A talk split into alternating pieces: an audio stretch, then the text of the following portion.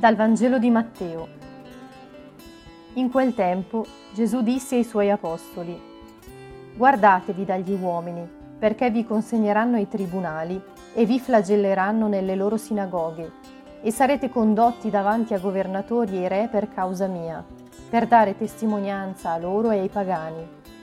Ma, quando vi consegneranno, non preoccupatevi di come o di che cosa direte perché vi sarà dato in quell'ora ciò che dovrete dire.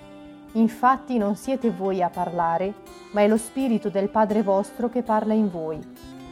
Il fratello farà morire il fratello e il padre il figlio, e i figli si alzeranno ad accusare i genitori e li uccideranno.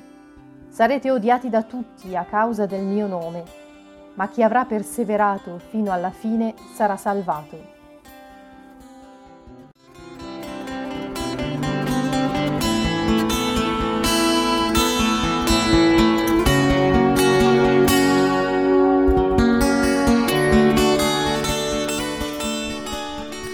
La prima cosa che mi è venuta in mente leggendo questo brano è ciò che Santa Teresa d'Avila, prostrata per le molteplici sventure a cui era sottoposta, disse a Gesù, se tratti così i tuoi amici?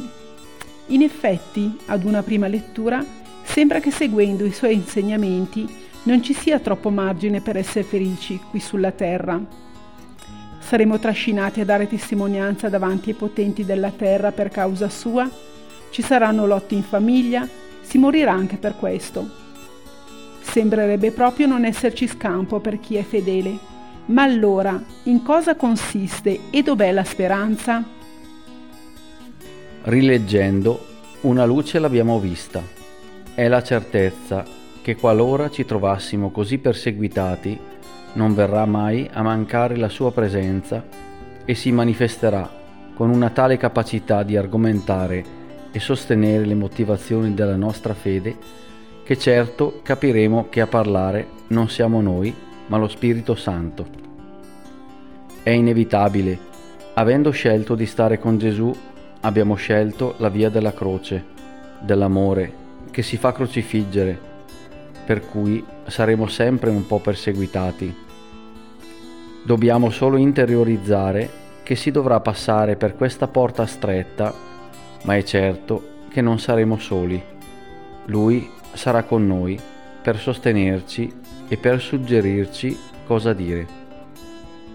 Ricordo che alla provocazione di un collega risposi con una tale chiarezza che era evidente che non fossi io a parlare. Non sempre è andata così. A volte la mia poca fede mi paralizza e allora ricomincio sempre provando a ridire il mio sì ad ogni cosa che lui ha pensato per me.